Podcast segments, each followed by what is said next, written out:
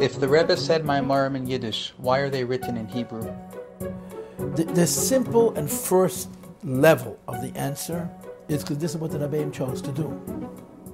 Beginning from the middle Rebbe, the middle Rebbe, Tzemach Tzedek, Rebbe Maharash, Rebbe Shabbat, the Frierdiker Rebbe, that means five. And the seven Rebbeim, the Siyam of Chabad wrote their own Chassidus. And they spoke in Yiddish and they wrote in Hebrew. Now, in the case of the Alter Rebbe and our Rebbe, you have Takakashe. But on our Rebbe, it's not such a question. You'll simply say he was following the pattern. Since the Rebbeim before, Maimorim were spoken in Yiddish and written in Hebrew. When the Hanochas or the Maimorim were made, they were made in Hebrew. And parenthetically, there are a few Maimorim of our Rebbe in Yiddish that are actually Muge. In Likkutei Sichos, Chelekei, and the Isofis, from the winter of Tafshir Chafei, you have Maimorim that were printed as parts of the Siche, of the Fabreng, and you can see my Morim of our Rebbe in Yiddish. A few people don't know this. A few my Morim of the Rebbe in Yiddish. My Morim Yiddish from Tafshin Chafei from the Rebbe.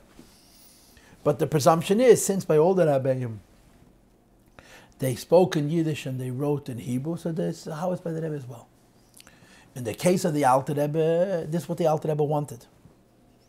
And um, it's in the Rebbe's Rishimis, where the Alter Rebbe was very particular about Lashon Harav. He wanted they should write what he says exactly. And I've told this to you before. My morim of Chassidus Chabad have terrible grammar, terrible grammar. Because my morim of Chassidus Chabad have Yiddish grammar rather than Hebrew grammar. And Yiddish is a language which is full of double negatives. You don't say nein, you say nicht yes. Nicht faran, yeah? Norvaden, Elarak. These are all double negatives, which are totally incompatible with the laws of Diktuk and Lashon HaKodesh, because the Hebrew is actually Yiddish translated.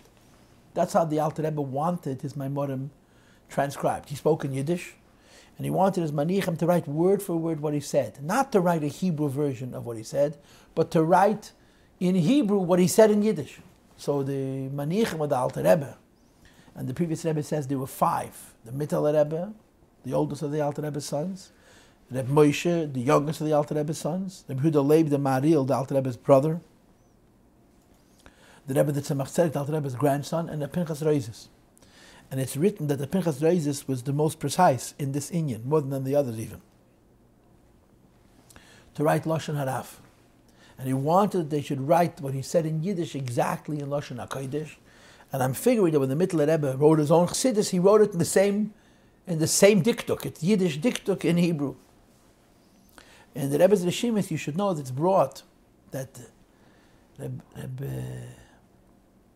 uh, Aaron Strashele wanted to write my Maimorim, and he wasn't careful about this Lashon Harav, and Alter Rebbe was not happy at all. He punished him several times, and at the end was he stopped coming to Liadi because of this Inyan of Lashon Harav. So this is the choice of the Rabbeim. Why? This brings to another issue. And the answer to the question is very simple, and there's two parts to it. Loshen Teira Besfasa Teira. Divrei Teira written in Loshen HaKodesh, because Loshen HaKodesh is Kodesh. It's holy.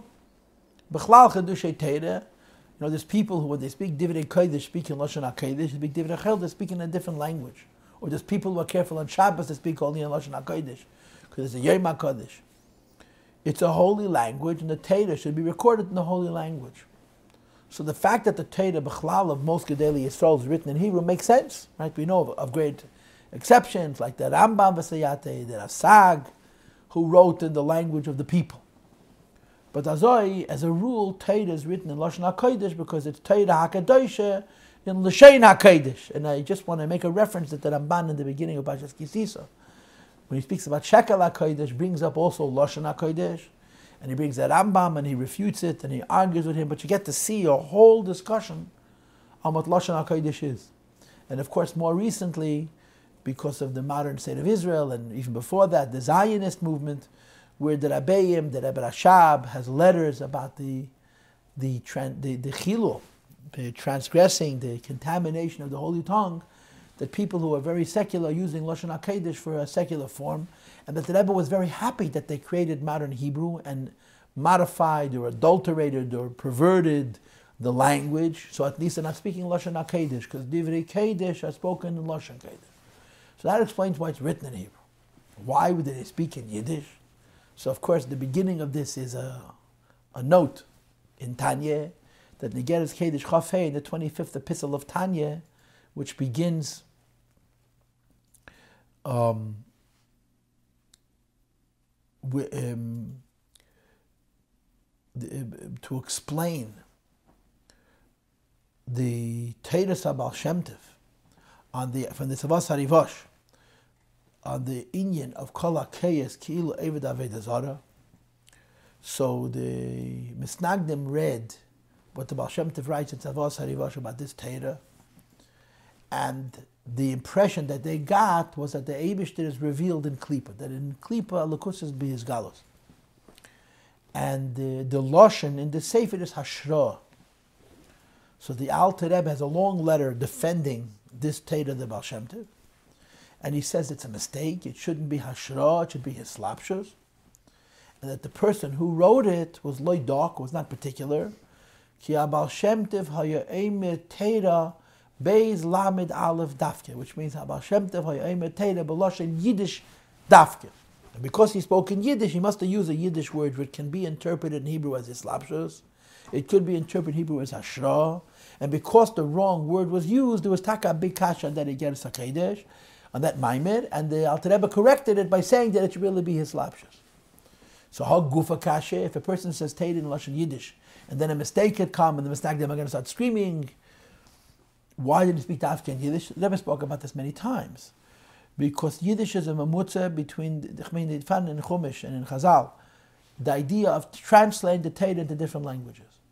Translating the Torah into different languages in Loshna Hasidus is the difference between Evan and Levena.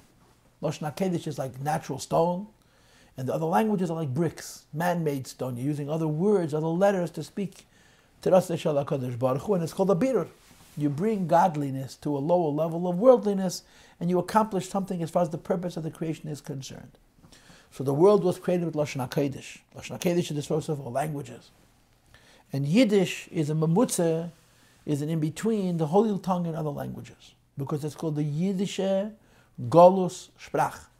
It's a Jewish language of the exile. And of course, this is true also of the Ladino that the Sfardim speak, and I think also the French that Rashi has. It's a Yiddish Golos Sprach. It's a language used in Golos. So it's lower than Lashon HaKodesh, but it's been elevated and halified by the virtue the Jewish people speak in this language. And that Rebbeim spoke in Yiddish dafke to bring a lakus to the world. That's what the Rebbe said many times. So therefore there's a logic to the Rebbeim's writing in Hebrew, Lashon Divrei Teira, but Lashon Teira, and speaking in Yiddish dafke to bring a lakus into the uh, into the world at large, right? And this, of course, explains why you also have verte jargon. Even in the Maimah, you sometimes have Yiddish words, or even words in different languages, like you have in Chumash, you got Sahadusa, and then you have whole Prakim in Daniel, and in Ezra Nehemiah, which are written in Arami, and the whole Studim. It's all about bringing godliness to a lower level.